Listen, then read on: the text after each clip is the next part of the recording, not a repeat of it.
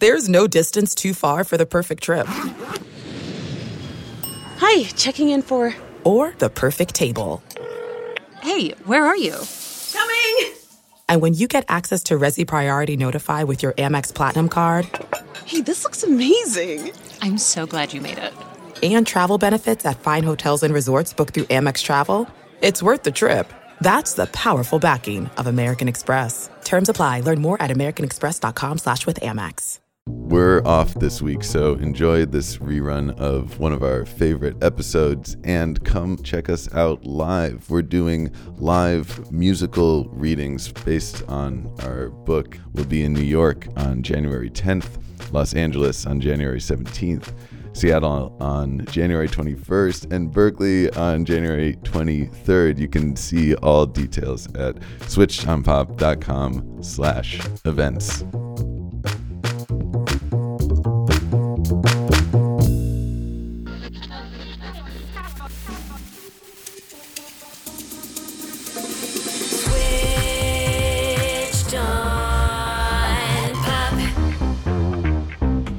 Welcome to Switched on Pop. I'm songwriter Charlie Harding. And I'm musicologist Nate Sloan. Okay, so this week I've been listening to Chance the Rapper's new album, The Big Day, and it's made me deeply question everything I thought I knew about genre. Cool. So check this out. Yeah. Here's his top charting song right now, Hot Shower. Hot damn, hot water, hot shower. Hot Atlanta smoking green cauliflower. Tangerine, yeah, I call it sweet and sour. And my lawyer say it's urgent, I'ma call him in an hour. Dude, I just called. Wait, you said this is a top charting song? Yeah, it's on the, it's on the Billboard and it's both on the Hot 100 and on the R&B and hip hop chart. This is a fun track. I mean, it takes me back to like early hip hop in his delivery, but then there's this trap element here with those rattling hi hats. I'm into this. I'm glad this is doing well. Okay, but then get this. Yeah. Just a few songs later, you get something like I Got You Always and Forever.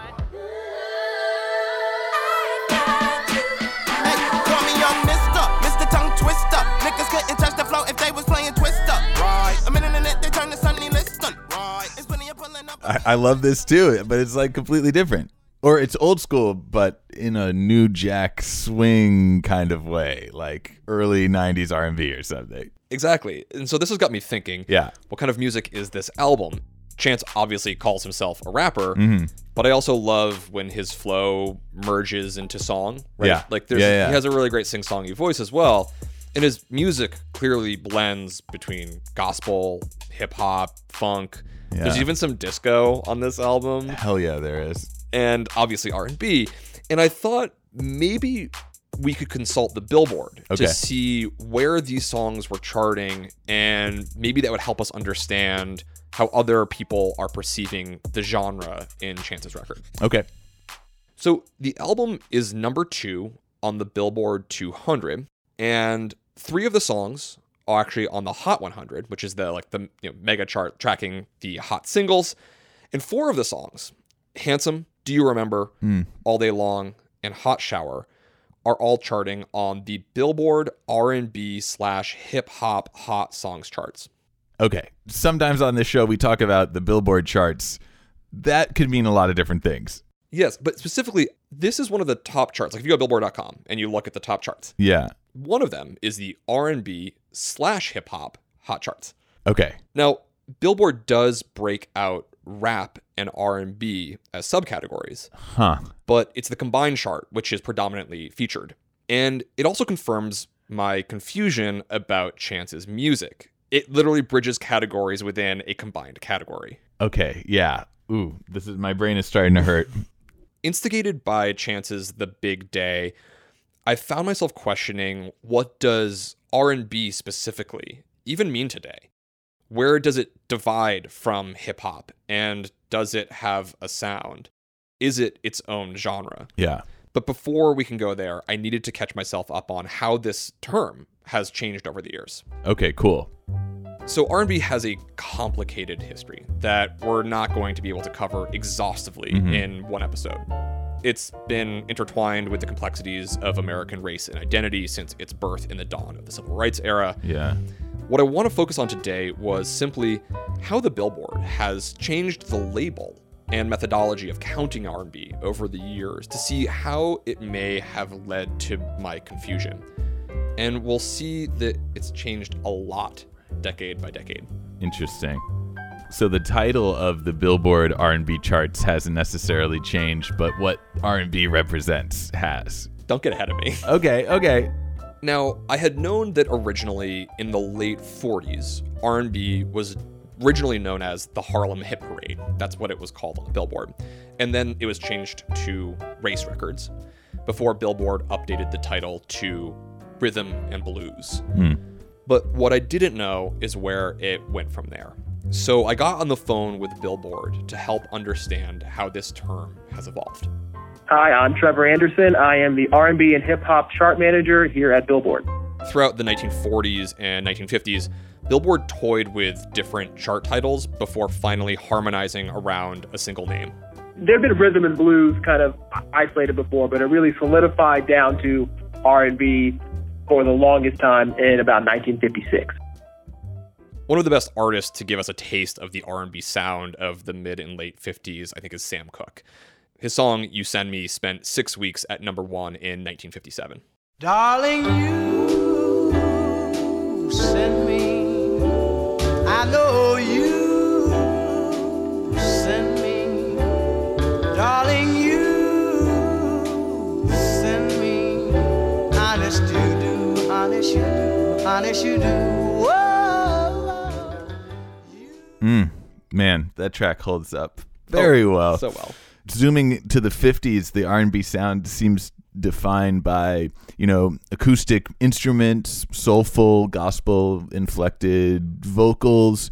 I think you'll hear not maybe with this song in particular, but a lot of uh, song forms derive from the 12-bar blues form. This is also the seeds of rock and roll, which is developing kind of concurrently. So, yeah, very specific sound in the 1950s for R&B. This slow tempo blues inspired and what I would say romantic vocal mm-hmm. became the sound of R&B. But while this became a prominent sound of the era, R&B as a genre actually didn't last on the Billboard. In fact, from 1963 to 1965, the Billboard stopped reporting the R&B charts because pop music and R&B basically fused and were synonymous with each other. Ah. And specifically, a lot of white artists started to mimic the sound. Take your troubles to the chapel. Get down on your knees and pray. That's Elvis's "Crying in the Chapel" Yeah. from 1965. It was the number nine song of the year. Yeah. So this is a track from that period when the pop and R&B charts were sort of merged. There was no differentiation between them. Yeah, that's and right. yeah, okay, so that's interesting because it's it, it does feel like it's borrowing elements from both styles. If you go back to Sam Cooke, You thrill me. I know you, you, you. Peace of mind. Take your troubles to the chapel. We still have like rhythmically that six eight da da da da da da feel. We still have those acoustic instruments, the kind of soulful vocal. But then there's also these elements that seem more drawn from pop. Like it's got this it's it's kind of a little square. It's not as swung. The vocals like land in all the right places a mm. little bit more. Maybe it's playing it safe in some ways. Yeah. Well, you know, this is just one of countless examples throughout history of pop music subsuming black culture. And chart theorists speculate that Billboard adjusted their R&B methodology as a corrective to specifically highlight music created by black artists and listened to by black audiences.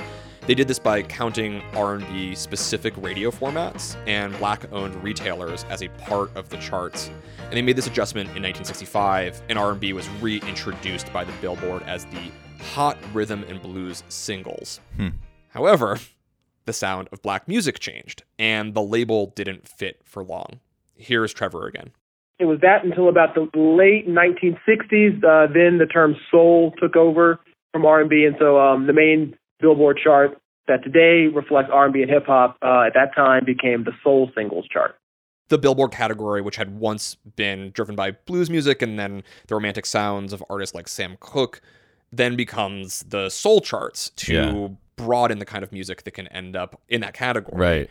Including funk hits like the 1969 song I Can't Get Next to You by The Temptations. Can't get next to you. Can't get next to you, baby. Next to you. Just can't get next to you, baby. Oh God, I love the Temptations. also, remember when vocal groups actually used to sound different? Yeah. As in, like each you could like recognize each member, and you know, in the Temptations, we've got at this point, I think lead singer Dennis Edwards with that rough, gravelly lead voice. Melvin Franklin was holding down the low end. You have Eddie Kendricks taking that high falsetto. And then, of course, Otis Williams and Paul Williams kind of bringing in those like subtle tenor tones in the background. Sorry, what were we talking about? I just love there also the introduction of the funk guitar, an entirely Hmm. new way of playing the guitar, like basically a drum. It's, Totally, it's acting as yeah. this real rhythm instrument. So this would so it's just to check in. This Yes. would have appeared on the soul charts in That's right. 1969. Yeah, and soul records ruled the 70s. Yeah. But again, the sound of black music constantly evolving Sure. throughout the decade sort of unsettles this category. Trevor said that by the end of the decade, it was felt that the term soul did not reflect what black America was listening to. Yeah, in 1982, there's a decision, um, and it becomes it goes from soul singles to black singles. The terms R&B and soul, they, they really didn't accurately, totally capture the kind of music that African Americans in particular were listening to and buying. You know, really it became a mix of disco and pop and rock and, and, and gospel and jazz. Um, I mean, it really was just the music that black Americans were consuming and taking part in. I feel like Mtume's Juicy Fruit, recorded in 1982 and released in 83, really highlights some of these musical changes. Hmm. But you're the only love that gives me good and plenty. Juicy fruit. Juicy. Juicy. Yeah. Juicy That is not the Temptations. Whoa! Did the temperature of this room just increased by ten? Um, a bit toasty.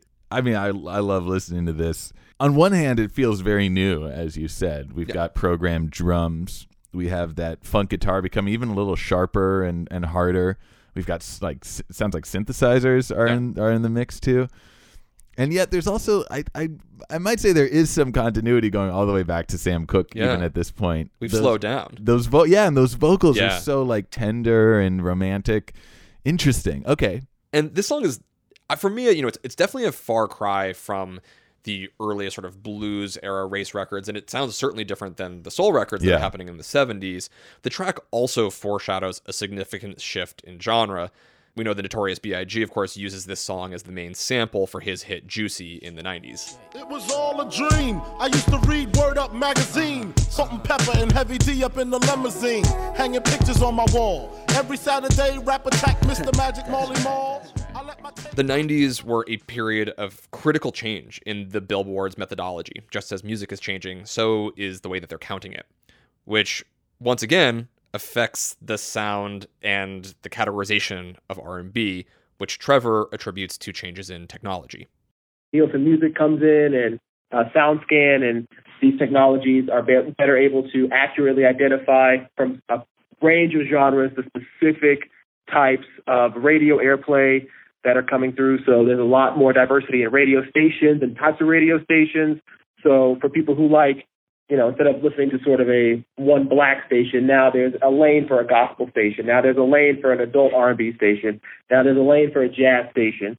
So with that, you know, those genres are able to get their own charts on Billboard in a way that they really hadn't had before. And so as part of that, then R&B sort of became once again that predominant genre for that experience. And so there wasn't really a need to categorize and lump them all together as black singles anymore. It could go back to being R&B. From the 60s through the 80s, the terms R&B then soul, Mm. then black singles were Right. used as umbrella categories to communicate what black artists were making and black audiences were listening to. But then in the 1990s, closer tracking of listening behavior results in a breakup of these umbrella categories, fracturing into smaller subgenres. Once again, R&B gets its own chart and the genre performs remarkably well. And the 90s in particular, you know, I think people think of that really as one of the great R&B heydays just because if you look on the Hot 100, for example, which, you know, is considered the main pop chart, a lot of R&B records are taking over the airways at that time. So, eh, you know, the distillation gets back down in the 90s in particular to specific R&B. So it seems R&B had started as a genre, opens up to be inclusive of all kinds of music, Yeah. and is now sort of isolating again Huh. into a specific genre. This is the era of Toni Braxton. Right. And I can't stop thinking about, about the way things used to be. Janet Jackson. Uh huh.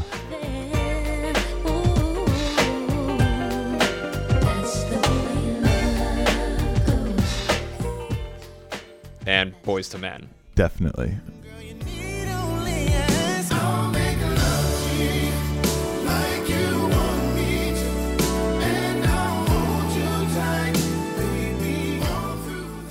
Oof. Damn. Those harmonies are on point. Also, props to that song. I don't know if I've clocked this before. You know, the first time he says, I'll make love to you like you want me to. But then the second time he says, I'll make love to you when you want me to.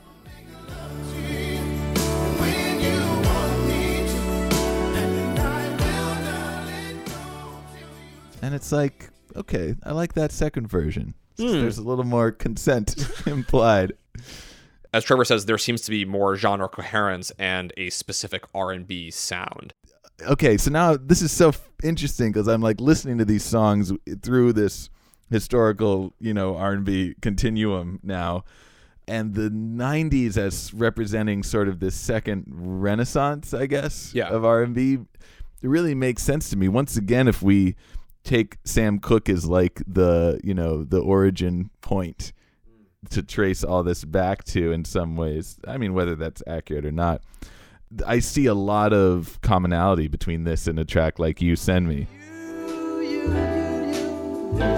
Me, honest, you do. Again, it's got this slow tempo, it's got these soaring romantic vocals with a lot of ad libbing and space for improv. It's got kind of lush chords, acoustic instruments, some at least. I mean, we've come a long way and yet maybe haven't gone far at all. You know, as much as we're coming back to a sound in a sort of cohering genre, Yeah. and as much as this is the era, the heyday for R&B artists, Uh huh. it's also the period that hip hop starts to cross over. Yes. Lauryn Hill, for example, comes along and she really kind of changes the game because, you know, Miseducation of Lauryn Hill, if you listen to that album, it's got a mix of rap and it's got a mix of R&B. It's got a mix of old school influences. Lauryn performs. She both raps and sings. You know, that kind of forces really the industry and, and Billboard is part of that to reevaluate. It encapsulates what she's doing as both an R&B artist, you know, someone who's actually singing and performing that way, but also as a hip hop artist because she has um, just that, that sound and that flavor and that culture. So that's what makes that change happen to to make it R&B slash hip hop where it is today. Baby girl, respect is just the minimum. Nigga, you still defending them now. Lauryn is only human. Don't think I haven't been through the same. In 1999, the R&B and hip hop charts merged to catch up to where the music and the audience is at. We can hear this crossover between hip hop and R&B in songs like Diddy and Faith Evans' "I'll Be Missing You," It's hard to conceal. Can't imagine all the pain I feel. Give anything to hear half your breath. I know you're still living your life after death. and Nelly and Kelly Rowland's "Dilemma." Tell me, mom, what's it gonna be? She said, You don't know what you mean to me. And at this point, the lines of genre have been pretty thoroughly blurred. Audiences are now listening to all kinds of genres, and the genres are influencing each other, which is no surprise given that we're now in the era of digital downloads and more ubiquitous music consumption. Mm. But it's not just listener behavior driving these crossovers, Mm. it's also the charts. Remember when in 1965, Billboard changed its rules to specifically highlight music being created by black artists and listened to by a black audience? Yeah, how could I forget? Well, according to Trevor, that all changed in 2012 when Billboard harmonized its methods Uh-huh. to account for streaming across all of its charts. Now in 2012, the, the change is made to directly reflect the Hot 100. So that also includes any of the pop audience airplay that, that comes across many songs that have crossover appeal because before that crossover appeal wasn't reflected on the R&B hip hop chart. So now that it mirrors the Hot 100, it opens up that pop radio play and all those retail sales um, from iTunes or any retailer at that point. So now reflects the Hot 100, and even today, still, if you go down the Hot 100 and you go down the Hot R&B Hip Hop Songs chart, uh, you'll see that the order that the songs appear on the Hot 100 is the same order that they'd appear on the Hot R&B Hip Hop Songs chart, or the Hot Rap Songs chart, or the Hot R&B Songs chart. So just to clarify, Yeah. Billboard used to have different methodologies of counting for each of its different charts. And then in 2012 decides to standardize to the Hot 100 method because, you know, frankly, listener behavior has changed. Streaming is really the main way of, Right. listening. In-store purchases less important and, and and radio and all of it's in there, but they have one method now. Huh. And even though there are subcategories for rap and R&B, they're really just subsets of the Hot 100 method, which is to say that all the charts are counted in the same methodology now. This new methodology has put Billboard in the difficult position of designating what falls in what genre, which has created no shortage of controversy I can imagine. right? It's, sometimes you don't want to be you know the person that has to to pick and choose. Yeah, or ever. But go ahead. Yeah. we previously covered the country hip hop Old Town Road debacle, Mhm. uh, but it's not the only one. Billboard previously got in hot water in 2014 when Uptown Funk, an obviously funk song, was not given the R&B designation. They instead called it a pop hit Huh. that crossed over to R&B radio. And there have been other unintended consequences of this new methodology as well, especially in terms of representation. Unfortunately, we're seeing some of the same dynamics of the early 1960s with some homogenization happening within the charts. According to Chris Molanphy at Slate in 2013, 44 out of 52 weeks, the hot R&B hip hop chart, historically black chart, Yeah. was topped by white artists, mostly Macklemore and Ryan Lewis and Robin Thicke. Interesting. So on one hand, I think Billboard has over the years responded to changes in R&B music, but it's also how to force in shaping the sound by choosing what those categories are Right. or now selecting what genre a song fits in, Mm. which I would argue has contributed to some audience confusion, especially on my part. Yeah. Nonetheless, for a lot of listeners as well as artists, R&B is still an essential label separate from the combined R&B hip hop chart. Right. So I thought it would be important that we talk with someone who could speak on the subject with authority, someone who Rolling Stone called one of today's most important R&B producers. My name is Oak Felder. I'm 6'5 and I'm very friendly. This is true. That is all true. Oak is a bit of a super producer and has worked with pop acts like Britney Spears, Alessia Cara, and Demi Lovato. But more importantly, he's really sculpted the sound of many R&B records for artists like Usher, Toni Braxton, Miguel, and Kehlani. Yeah. When we return, we'll join Oak in his studio so I can finally get a handle on the sound of R&B today. Excellent. There's no distance too far for the perfect trip. Hi, checking in for. Or the perfect table. Hey, where are you? Coming! And when you get access to Resy Priority Notify with your Amex Platinum card Hey, this looks amazing. I'm so glad you made it. and travel benefits at fine hotels and resorts booked through Amex Travel, it's worth the trip. That's the powerful backing of American Express. Terms apply. Learn more at americanexpress.com slash with Amex. How should we conceptualize the broad category of R&B in 2019? R&B I think exists in two different forms right now. R&B exists as a genre and R&B also exists as an influence. And I think that there's a difference. As an influence, there are certain things that are brought to other styles of music that have, you know, traditionally been a part of the R&B genre. and that gets sort of influxed into what's happening with rap music or what's happening with pop music and all these other things.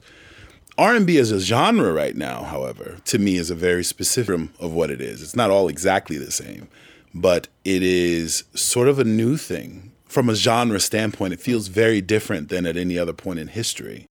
It's sort of this amalgamation of borrowed concepts from the past, like from the 60s, and these sort of rhythmic concepts from today, the newer sort of contemporary rhythmic concepts, and it kind of fused.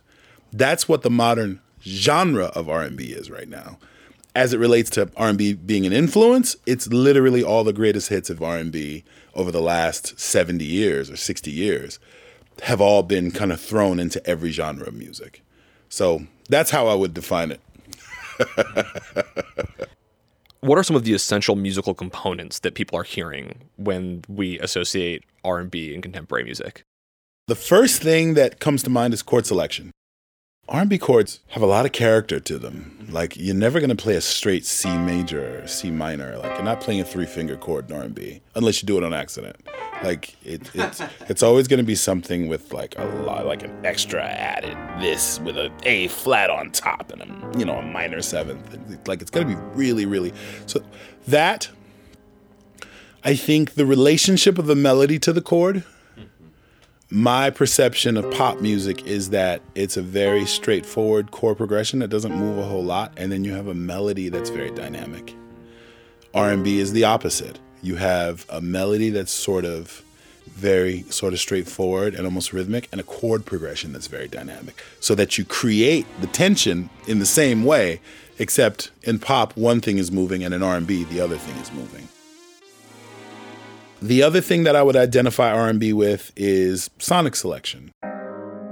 If I pull up a, a Wurly, like an old school Wurly, and put a reverb and a filter on it and start playing some cool chords, that's gonna be an R&B track. You know, especially if I pull up some hard ass drums.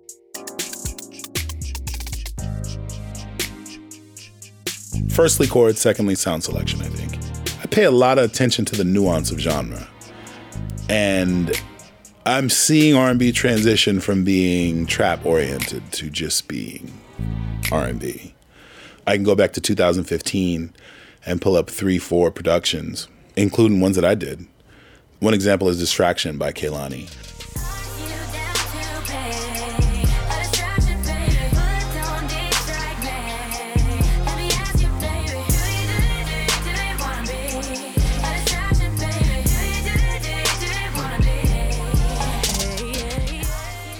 There's 808 in that record. There's trap hats in that record. There's like these cool, like bendy synths in that record. And that sort of gets its influences from trap music because trap, you know, at that point was starting to explode and it's still big today. But R&B at this point is starting to sort of leave all that to the side. And so today, you know, I'll pull up some cool chords. My drums will still be hard. They won't necessarily be trap drums which is a different thing. They might keep the trap patterns and we might stay in that same tempo. You know, I might set my daughter 147 beats per minute and play everything in halftime. But I'm not using an 808 kick and an 808 snare anymore. And if I'm using an 808 hi hat, I'm pitching it down. You know what I mean? I'm kind of making it feel a little bit more lo fi. And that, I think, is what is starting to define R&B right now is not what it is exactly, but what it's not. And it's not trap. So mm. let's take that out of it. And it's not old school R&B. So let's get rid of all that shit too. Like just let's distill it to what it is. To sort of help our listeners think about that, I wanted to play for them Kehlani's Distraction, which you produced.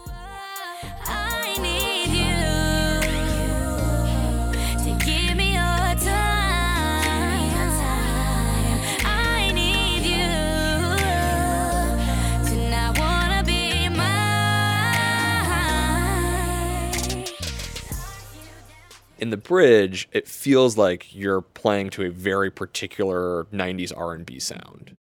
What's evoking that? How is how is that brought to life? okay. So, there's a story behind that. So the singer from SWV, the lead singer of SWV is a girl named Coko, and I think she's from she's from somewhere up east. like I'm not exactly sure where. My guess my guess would be like DC, New York area potentially But for whatever reason, there are people in that area that say you in a very specific way. And she has a very distinctive word of singing the word you. She tends to like put the vowel at the back of her throat. So it's like you, like it's very, and the vibrato is very fast. Like Co- Coko's like you is it's just the way she pronounces it. And so if you listen to all the 90s like SWV records, whenever she says that word, she sounds like that.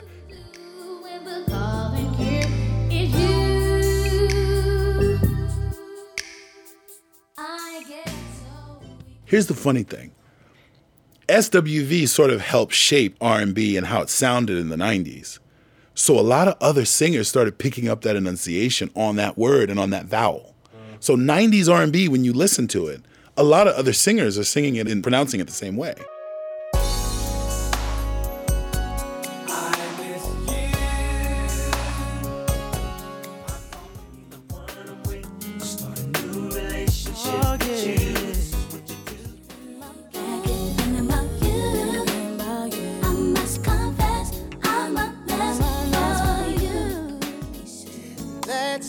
Somebody's been getting next to you.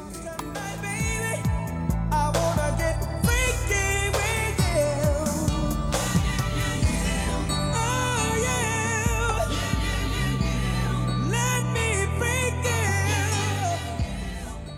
you. So this is a conversation that Kehlani had. She pays a lot of attention to that kind of shit too. So it's just sitting there having a conversation about that, and she's like, "We should just do a pre-chorus where I'm saying you in that way." So when you listen to the pre-chorus, I need you. So then that sort of inspired us to make that pre-chorus feel like it could have been an SWV pre-chorus. So even the backgrounds of that song are modeled after. There's a song called. Um, I get so weak in the knees.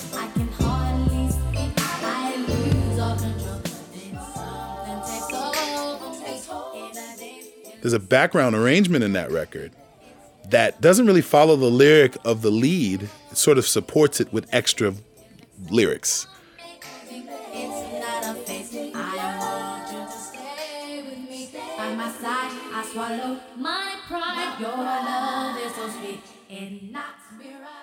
So we did that in the pre-chorus for uh, Distraction. And that sort of inspired me to make that whole thing feel like an homage to the 90s.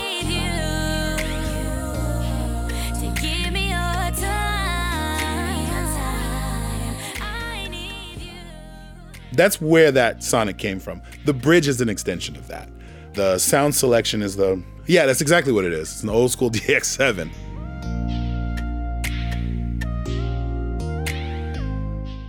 And so you're getting like this really belly sort of cool tone happening, and it's a very Babyface 1990s thing. You know what I'm saying? So shout out to Brian Alexander Morgan, by the way. He's the producer of a lot of that SWV stuff. He's an incredible guy. We go from the bridge or it happens in the pre-chorus as well you get this very 90s r&b thing you think you're in one world and then you get this trap wind down uh, snare thing Yeah, hell yeah, hell yeah, definitely. and then what world are we in At that point, we are going back to the trap inspired R&B. You know what's funny? I was listening to you guys' podcast on Demi Lovato, Sorry Not Sorry. I'm glad you heard it One of you mentioned something that really made me laugh, man. It, you guys said that that fill right there sounded like the whole track was sort of just falling apart. Like,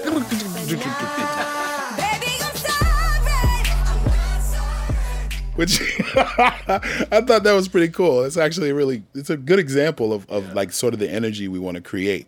Sort of a surprise moment where you think everything is sort of falling apart, and then surprise, you know what I mean? You get slapped in the face with like this trap 808 that happens right on the one.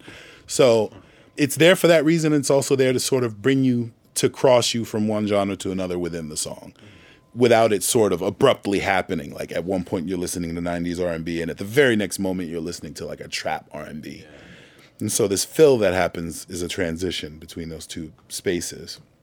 And you know, once we hit the hook, yeah, we're definitely doing trap R&B at that point. when we were listening to distraction in the car over here we were like it feels like you were just saying like this cool combination of 90s r&b and contemporary trap music like is the 90s a big reference point when you're producing tracks like is that maybe the prime time of of R&B? No, I would definitely not say that. It is the prime time of R&B. Okay. I think R&B has not had a proper golden age yet. I think it's had moments where it shined.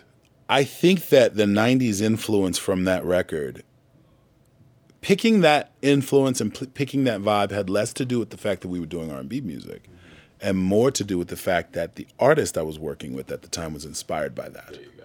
You, know, I'm a record producer and one of our jobs is to be the mirror for the artist. So, you know, that's one thing I always say, being a producer is a service industry. So when an artist walks in and says, I'm really inspired by R&B music from the 90s, you go, all right. Which is why one of, one of the biggest things I say as a producer is to know and be and be informed of the nuances of all those different genres. Because you never know who's going to walk through the door and say, oh man, let's do some 60s era funk. Or let's do some 70s era funk. There's a difference. so it's like, um, it's good to know those nuances as a producer. When she walked through the door and she said, "I'm inspired by '90s R&B," I knew exactly what the sound set was. You know what I mean? I knew exactly what to pick from, and I knew what modern elements to still include, so that it, we're just not making a throwback record. Yeah, This is interesting because I think part of my age and what I was listening to, also the sort of unique sonic characteristics of music that was made in the late 1990s, literally just because of the way that records were produced. There's like a very particular sound that I, I zoom in on. And I think for a long time I had I had felt that like, you know, a Mariah Carey kind of sound was like, oh that's that's R and B, but it's it's much broader than that. Mariah, I think when she first came out, I don't necessarily. I mean, she was an R&B artist, but she sort of represented the sort of the more rhythmic, less urban. Less urban is the wrong is the wrong way to put that. You know, you had Jodeci and then you had Mariah Carey. You know, and they were out around the same time. You know, Jodeci was R&B, like a distilled form of pure R&B essence.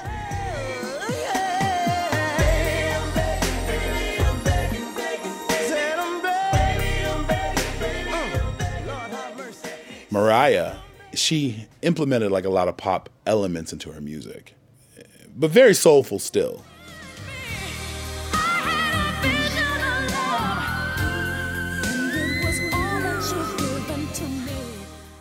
So I think what we're establishing here is that R&B is a broad category that en- encompasses a large history of black music and that it as a genre is a moving target.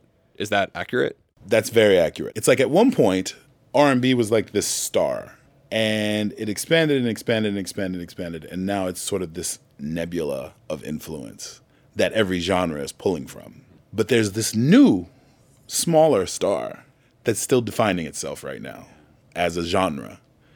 And I don't think we'll see what it will eventually become until maybe two or three years from now. I think in two or three years, we'll know. Oh, this is definitively R&B. But right now, you still have these huge variances. Like you got your Daniel Caesars, and then you got your Jacquees, mm-hmm. and they're new artists in the genre, and they're both R&B artists, and they're both male R&B artists, but they're very, very different. You know what I mean?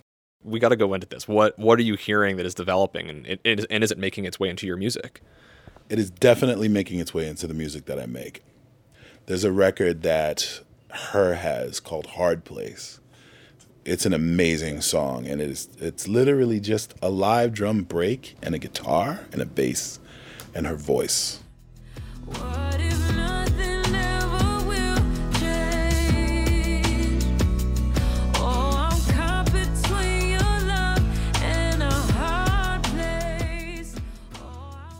The drums are mixed hard, so it's like you're not listening to something that's like just a soft sort of drum drum break happening through. Like it's still something you could thump, but it's so straightforward and it borrows from a lot of the folkier sort of R&B elements from the past. And this is exactly what I'm talking about.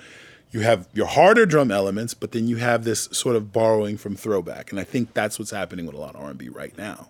Whereas even five, six years ago, the production elements of R&B and the vibes from R&B tended to be more about interesting, quirky, clever sonics. Let's see if we can make this 808 bend up into the keyboard that then bends back down into the 808. Like, and I'm sitting there doing crossfades between instruments, and I've done that before. I think today, the simplicity of it and that's what R&B is sort of distilling itself down to as a simpler form is making its way into the music that I make. The best example is this. I like to eat, right? Sushi. Sushi is so simple. It's literally, and I'm talking about sushi. I'm not talking about like, you know, party sushi where, you know, like where it's like, you know, sauces and creams, roe and all this. Stuff. I'm talking about just rice and fish. And that's all it is. And it's very simple. And on its surface, it looks like a very simple thing. But the complexity that goes into these two simple ingredients, the process, do you know how they make sushi rice? It takes, it, it's a lot. It's, it's, it's the same process with picking the fish. All this complex, all these complex ideas get distilled down to this one ingredient and added to another ingredient. Mm. And it looks and feels simple, but you know the difference between a good sushi spot and a bad sushi spot. R&B is the same way. And and if it's done right, it sounds simple, mm. but it's profound. And I think that Hard Place record is a good example of that. Mm. Focus is another good example of that. It's another H.E.R. record called Focus, which is literally just kick, snare, and arpeggiated harp. And I think an 808, and there's a drum fill. There's like a drum roll fill that happens every eight bars, every 16 bars. And that's it. That's the whole production. And there's not, I don't even think there's any background vocals in that record. It's just her as a lead which is what a lot of R&B records are doing right now anyway. It's like a lead. Like if you listen to Distraction, it's well, that was more like three, four years ago. But listen to Distraction, it's like there's a stack on the chorus and harmonies everywhere in the hook.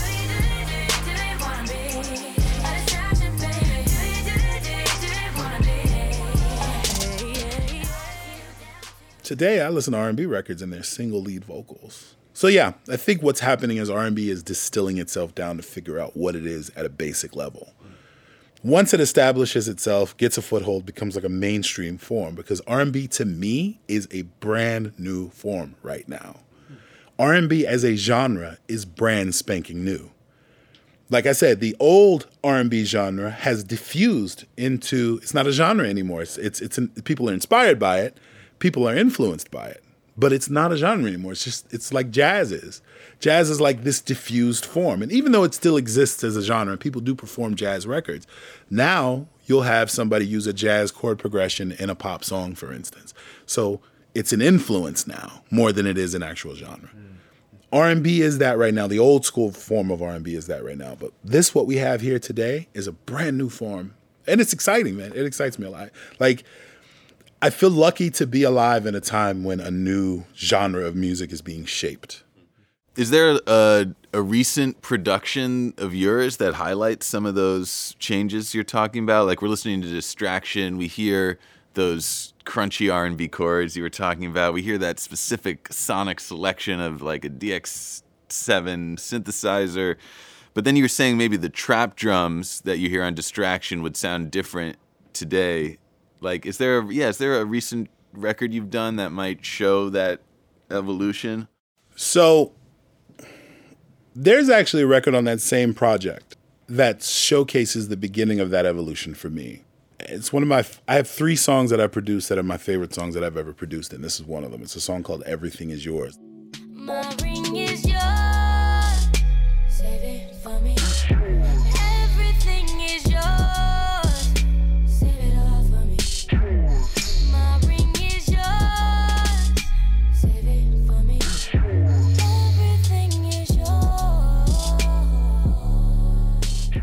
It is very simple. I'm not even playing a full chord progression. I'm literally playing the root note and the fifth through the whole record. Power chord. Basically, but you still you're still getting the the gist of the chord.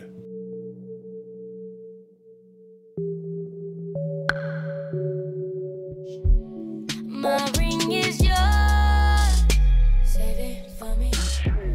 So there's that sound, there's an 808, there's a kick, there's a snare, and there are trap drums in there, but they're they're pitched all the way down.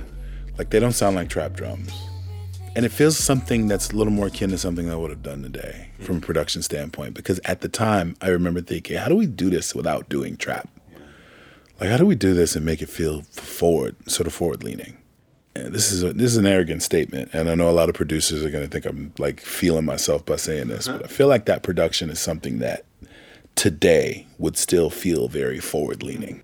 This is a track that we did like three years ago. So I And I'm proud of that fact. Listen, that doesn't happen to me very often. So I'm very proud of that fact. That production is very simple. It's a lead driven song, which, you know, at the time you had that, but not not that often. And then my 808 is like rolling around in the hook, which at that time wasn't really a thing. Like you had pitched 808s, but they weren't really there wasn't like a portamento 808 thing sort of happening in R&B music especially. You might have had it in like like EDM trap, but you didn't have it in R&B really. I'm I'm using the 808 more like a like a portamento, like a low end portamento instrument. Portamento being I'm sorry, legato is really what I mean. Like in other words, my portamento is pulled all the way up. Yeah. Almost acting as like an upright bass being bowed and just sort of sliding around. Exactly right. That's exactly right. Yeah, that's what it feels like. Yeah. Portamento is Italian for sliding around. Yeah. And so this 808 I just, I just made that up. Actually, I don't Oh, know if did that's you really? I don't know if that's true. Jeez. that sounds right. You know what? I'm gonna tell people that and act like I know what I'm talking about. Portamento actually means sliding around. We're innovating on language right here. Beautiful. One of the albums that really, I think, caused this tizzy of mine was the new Chance record. He does this song uh, with John Legend as the opening piece.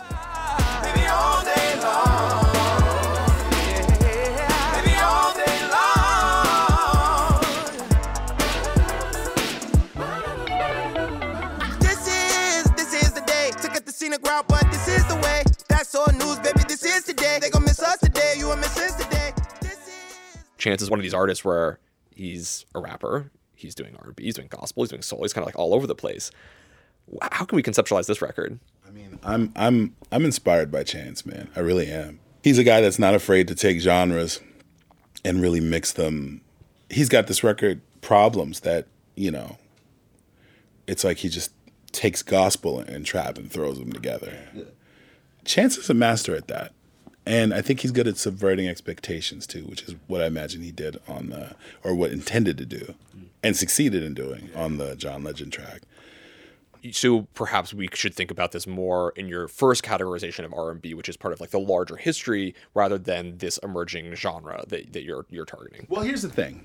Chance to me is not an R&B artist. Chance is a hip hop artist. And there's a difference. I think that Chance, like a lot of hip hop, is being influenced by this larger influence R&B, sort of the nebula cloud of R&B. But if you asked him if he was an R&B artist, he probably would say he doesn't define himself as any specific genre. But to me, Chance is a hip hop artist, and he's that. And the good thing about hip hop now is that it's it is so diverse, and there are so many options, and there's so, so many things to grab and hold, and things to do. So I love that about Chance, but I wouldn't necessarily consider him an R&B artist per se. Like to me, that genre is more for people like Kehlani or SZA or Summer Walker or Khalid. Like those artists to me are R&B artists. It's a little different. One of the things that strikes me about talking with you is that I, I wonder if there's a difference between being a, a producer today and perhaps then specialize you're like I, this is what i do i specialize in this one thing this one this r&b sound and i've like mastered this and but talking with you today it's like whoa as a producer today you need to not only have this encyclopedic knowledge of music history where an artist can come in and say i want to do 70s funk not 60s funk and you're like okay i got that. And you have to be at the same time aware of everything that's happening in 2019 with music so you can like do all this genre mashing that seems like you have to do a lot of homework i imagine to stay on top of all this To be honest with you, I don't necessarily consider it homework. It's, it's one of the reasons why I became a record producer is because I just love listening to music. I love I listen to all of it. I listened to a lot of music growing up. I listen to a lot of music now. Uh, I go home and I listen to music. It makes my wife sick. It's like, you know what I mean? Like I listen to music quite a bit. So this is going to sound arrogant, but I think I have a gift for identifying influences and genres. I think I can hear a production and say, "Oh yeah, they got that from blah blah blah blah blah." Oh, I know where they got that from. Uh, oh, okay, that piece feels like it came from such. A, oh yeah, that's that's a Billie Holiday reference, or you know what I mean? Like, I pay attention to all those different pieces, and so when new music comes out, I'm constantly listening to see two things: how those genres from the past sort of coalesced into that progression, into that that song, that production. But seeing the direction of that also gives me a way to predict where it's going to go in the future. You know what I mean? It's like watching the road behind you and sort of guessing which way it's going. You know what I mean? I think that helps you as a producer. One question I get asked a lot in interviews is, "What? What? uh, how do they say it? What advice would you give producers coming up?" Right?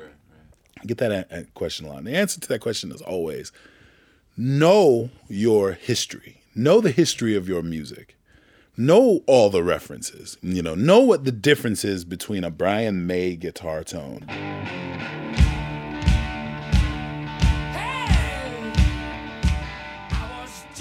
or uh, Nile Rodgers guitar tone.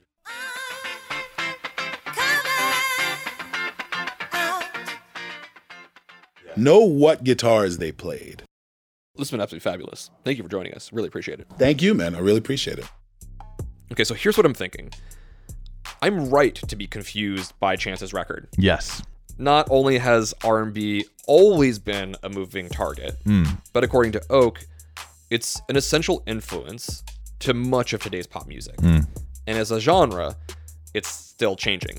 Maybe Chance's record doesn't fit into the new subgenre, Yeah. but it seems to be influenced, no, undoubtedly, by the larger category. Right. I mean, this is like something that came up when we discussed Lizzo's recent album as well. It's like, where do you slot some of contemporary music? I mean, certainly with a track like Hot Shower, Yeah. that maybe, like we said, belongs in hip hop.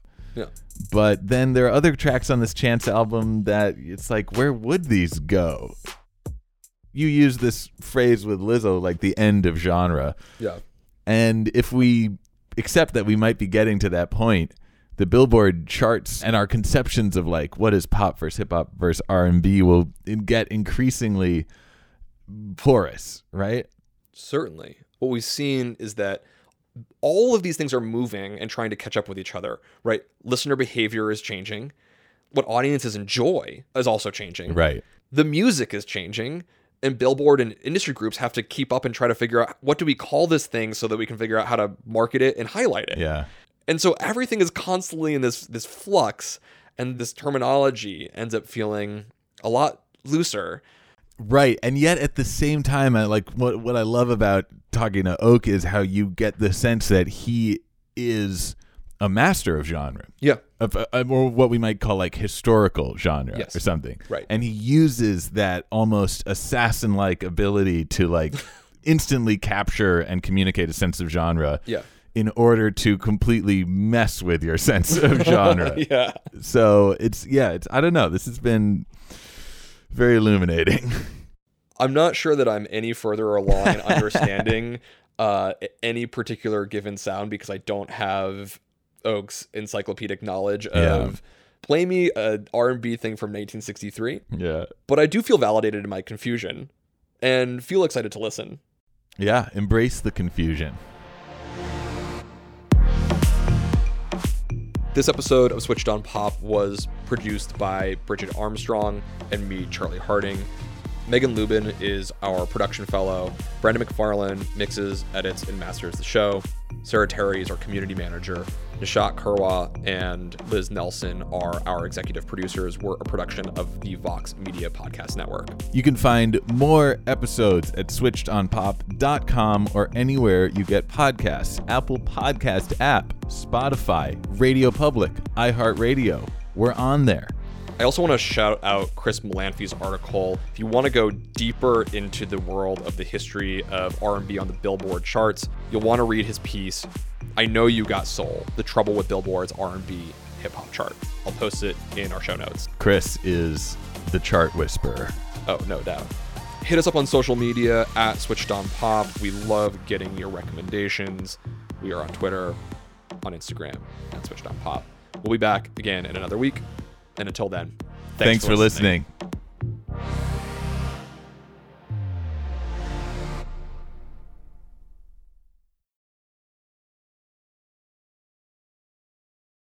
There's no distance too far for the perfect trip.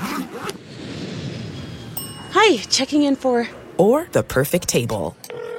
Hey, where are you? Coming! And when you get access to Resy Priority Notify with your Amex Platinum card, Hey, this looks amazing! I'm so glad you made it. and travel benefits at fine hotels and resorts booked through Amex Travel, it's worth the trip. That's the powerful backing of American Express. Terms apply. Learn more at americanexpress.com slash with Amex.